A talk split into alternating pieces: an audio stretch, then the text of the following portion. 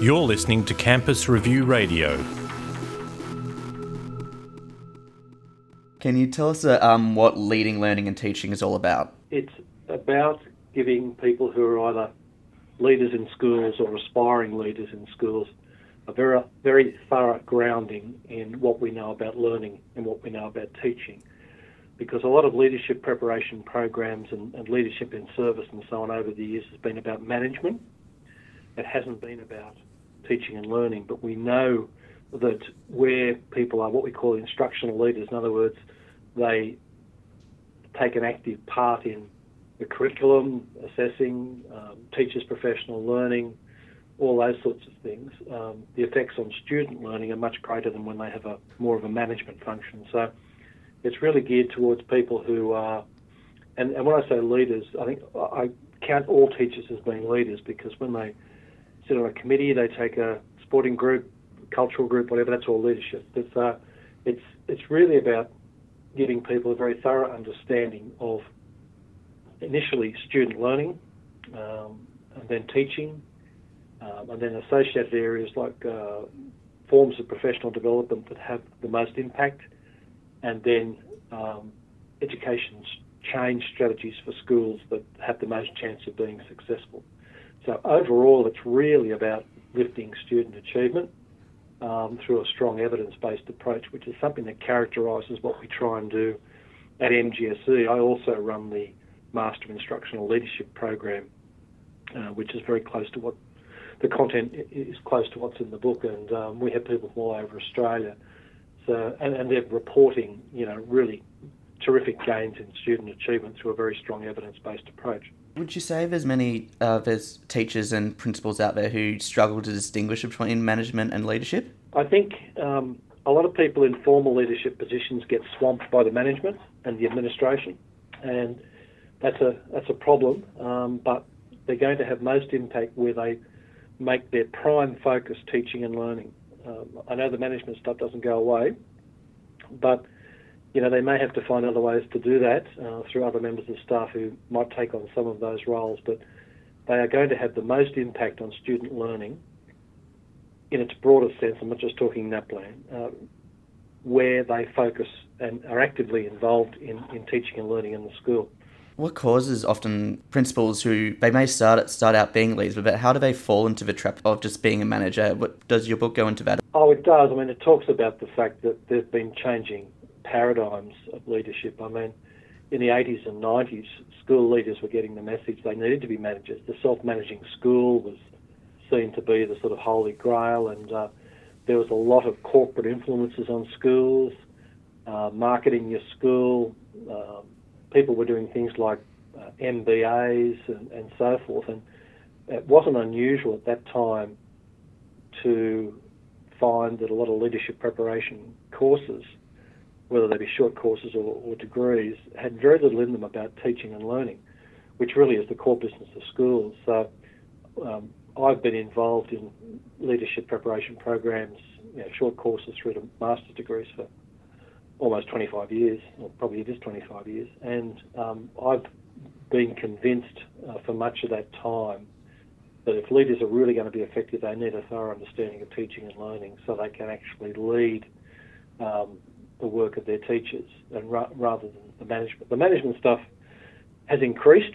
Um, there's no doubt about that, and schools are being overloaded with all sorts of accountability requirements, um, you know, documentation and policies and all sorts of things. And a lot of people report that as being problematic, but certainly the people we've been working with through um, the master's course I run here, and also we do work through the Bastow Institute. Uh, we're doing work with Catholic education in Western Australia. Uh, we're working in most states and territories. We have our own network of schools, and where leaders have got a good, you know, thorough grounding in teaching and learning, um, and, and a really good evidence base to what they're doing, uh, they can really make an impact. We help them, for example, to determine the priorities in their school, um, to look at the evidence they need to see how they're going at the moment, to plan interventions, uh, to modify those if necessary, to measure the impact of their intervention. Because one of the things about, about teaching strategies in particular is that um, you know, almost everything works to some degree, but some things have much greater impact than others. So one of the things we try and help people with in the books, the first part of the book is about this, is basically knowing the things that have the greatest impact on student learning so that we can concentrate on those rather than some of the other things that have low impact and, and take time and money. Being a manager and being a leader, they're both full time jobs, and and you did allude before that some maybe principals should delegate the management responsibilities to other members of staff. But how can a principal do that in a very under-resourced school? Um, well, you, you, do do that. Um, sometimes the deputy principals might fill that role. Sometimes um, government and non-government schools have people like facilities managers and so on. But you know, the thing is, they can't delegate it all, and nor should they. But the key thing is not to be swamped by the management and administration, but to make teaching and learning their key focus. I've done a lot of research in schools, and the most effective leaders, and when I say leaders, I'm talking principals and deputies and heads of departments and so on. The most effective leaders make teaching and learning their central focus, so that when they have to do something, you know, something comes along that's mandatory, uh, either they try and ask the question, how can this assist us in improving teaching and learning, or they find a way to address it without um, that getting into that space, which is really about uh, being an instructional leader. It's a balancing act, um, and it's a difficult one. And um, but we know um, that where people are focusing on teaching and learning, their effects on student learning are considerably greater than those people who are essentially managers. What schools are leading the way in instructional leadership? We have at Melbourne a network of schools. We have around about 60 schools primary and secondary government, non-government we've been working with now for, for three years. The first group of 20 schools is now in their third year with us. There's another group of about 20 in their second year, and there's another group in their first year. So they've, um, you might have seen that Revolution School mm. um, yep. thing on the ABC. That was one of our schools, um, but there are others as well who've had equally, you know, very impressive gains through working with people like myself and John Hattie and uh, Patrick Griffin and the other people who are involved with the, the courses. We've also had good success working through the Bastow Institute for School Leadership in Victoria. Uh, we've seen good success through our, the Master of Instructional Leadership. Uh, we've had people doing our professional certificate. Um, so these are schools from all over Australia. They're not within any one system. Um, they're schools basically that have volunteered to work with us in various capacities. I mean, we've we've had for the last two years um, over the last two years, about 100 schools in Western Australia where we've had a principal and a leading teacher type person working with us um, over the, the, course of six months, and they've implemented um, strategies in their schools and they've measured the impact of those. So it's it's pretty impressive stuff. We'll move on to another point your book addresses. It takes aim at the teaching style, which identifies learners as visual, auditory, or kinesthetic. Um, why is that? Uh, look, it's one of those fads, that, if you like, in education that not only has not been shown to work, but it's actually been shown to cause harm.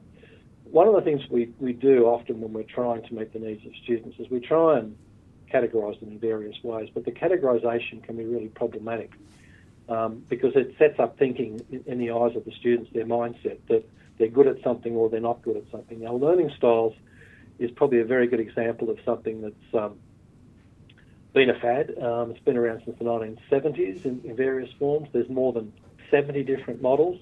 The one you mentioned, the, vid- uh, the visual, auditory, and kinesthetic, is probably the best known, but there are heaps of these things. They don't have a strong evidence base. People have tried to um, prove that identifying a student's so-called learning style and then matching that to a teaching style will lead to greater learning, but there's no evidence for that whatsoever schools have wasted an awful lot of money. I've heard of schools you know, spending fifteen, twenty thousand dollars on the inventories and so on uh, to categorise students, and then supposedly you you teach those learning styles. There's no evidence these things work, that they exist. Um, if they exist at all, they're simply preferences. You know, you might prefer um, to learn in a certain way, but that doesn't mean it's the most effective way. Um, our, our preferences change over time, and what we prefer is not always what's best for us. Uh, there's no evidence whatsoever that these things are sort you know, hardwired and, and that you can really place people into one of these typologies with any sort of confidence. So, um, but they've been very, very popular. Um, a lot of uh, departments of education in their curriculum documents and some of their other documents and policies talk about learning styles.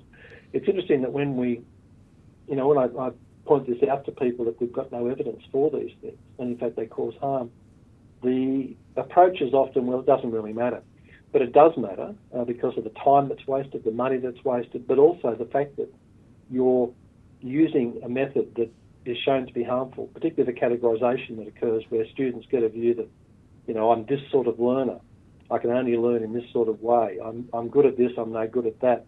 That categorisation is, is very, very dangerous. It's interesting, in education, we do the reverse of what we do in medicine. In medicine, you don't introduce a, a new drug or treatment until it's been through you know, field trials, clinical trials, and so on, and it's proven two things that it, it, does what it's supposed to do. And it doesn't do any harm that's unexpected. But in education, um, we don't have the time, the knowledge, often to be critical consumers of research.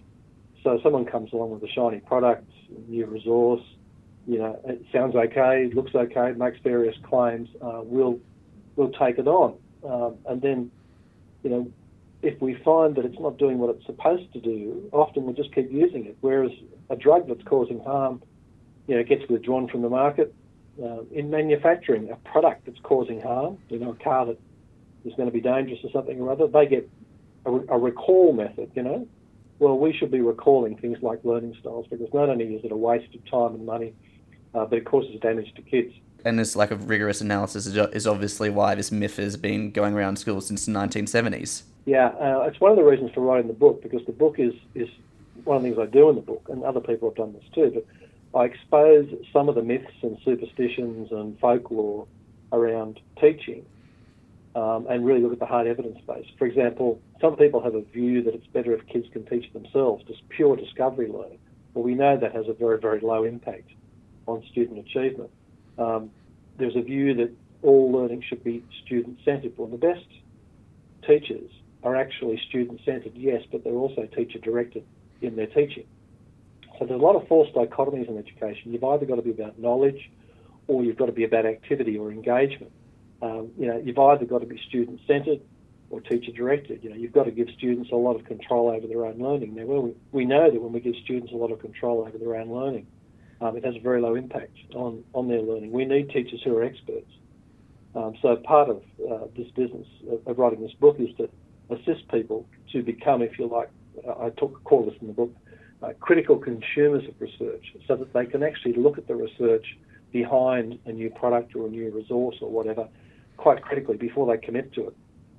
Because the thing about using a bad technique is that it, the effects can be felt for many years as students move throughout school and obviously the increasing administration and management workloads that teachers are getting, preventing them from becoming experts because they just don't have time. Is that correct? Yes, um, the administrative requirements on teachers um, are problematic. But the other thing that's problematic too is the social expectations being put on schools. So you've got the administrative requirements from departments of education, but you've also got the social expectations. So whenever a social problem arises, somebody will advocate that it goes into the school curriculum. And all these things on the surface are quite, you know, reasonable sorts of things. But whether it's, you know, we're talking about um, drugs or sex or bicycle education, um, yeah, I've seen people advocate for bomb education. In other words, kids are downloading recipes for bombs from the internet. Supposedly, we should be teaching about that. You know, we should be teaching a whole raft of things. Um, on the surface they all sound reasonable, but what it does, it puts pressure on teachers. It puts pressure on, on schools, particularly primary schools, uh, who are often in the front line of trying to deal with some of these social problems and social issues. And it detracts from, if you like, the core business, you know, if you want to call them the basics, literacy, numeracy, um, science and so forth, because, and even, even a love of reading and, and, and scholarship and so forth, because schools, are, these things keep getting added, these new perspectives keep getting added to the curriculum that people have to deal with. So there's this conflict I talk about in the book between the extras, if you like, and the basics. So you've also got the, the conflict between administration and teaching and leadership as well.